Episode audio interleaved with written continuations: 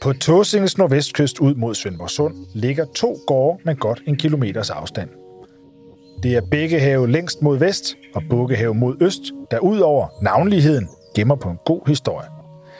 De to familier på gårdene havde nemlig gennem mange år en fredsommelig, men temmelig indet kappestrid om at føre an.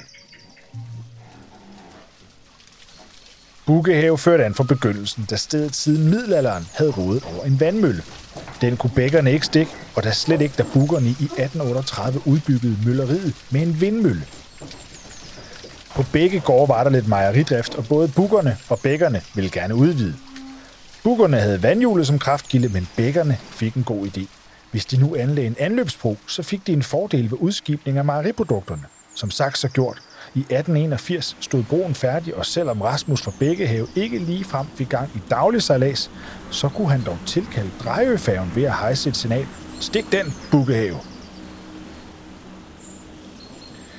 Men mens Rasmus havde bygget bro, havde den snu Bukkehavemøller forhandlet med herskabet på Valdemar Slot og fået deres tilladelse til at drive fællesmejeri. Heldigvis havde gravearbejdet med anløbsbroen afsløret, at der var masser af ler i grunden under Bækkehave, så hvorfor ikke anlægge et teglværk i stedet for et mejeri? Rasmus måtte dog opgive planerne, men fik nu øje på Bukkehavernes vindmølle. Sådan en måtte der kunne bruges til andet end at male mel. Elproduktion måske, og den skulle selvfølgelig være større end Bukkehavernes. Og i 1884 stod Bækkehaves hollandske mølle færdig med 30 alens vingefang. Det med elproduktionen blev dog aldrig rigtigt til noget, men de to naboer konkurrerede på livet løs med hver deres mølleri og mødtes stort set hver dag til gensidigt gemytligt drilleri.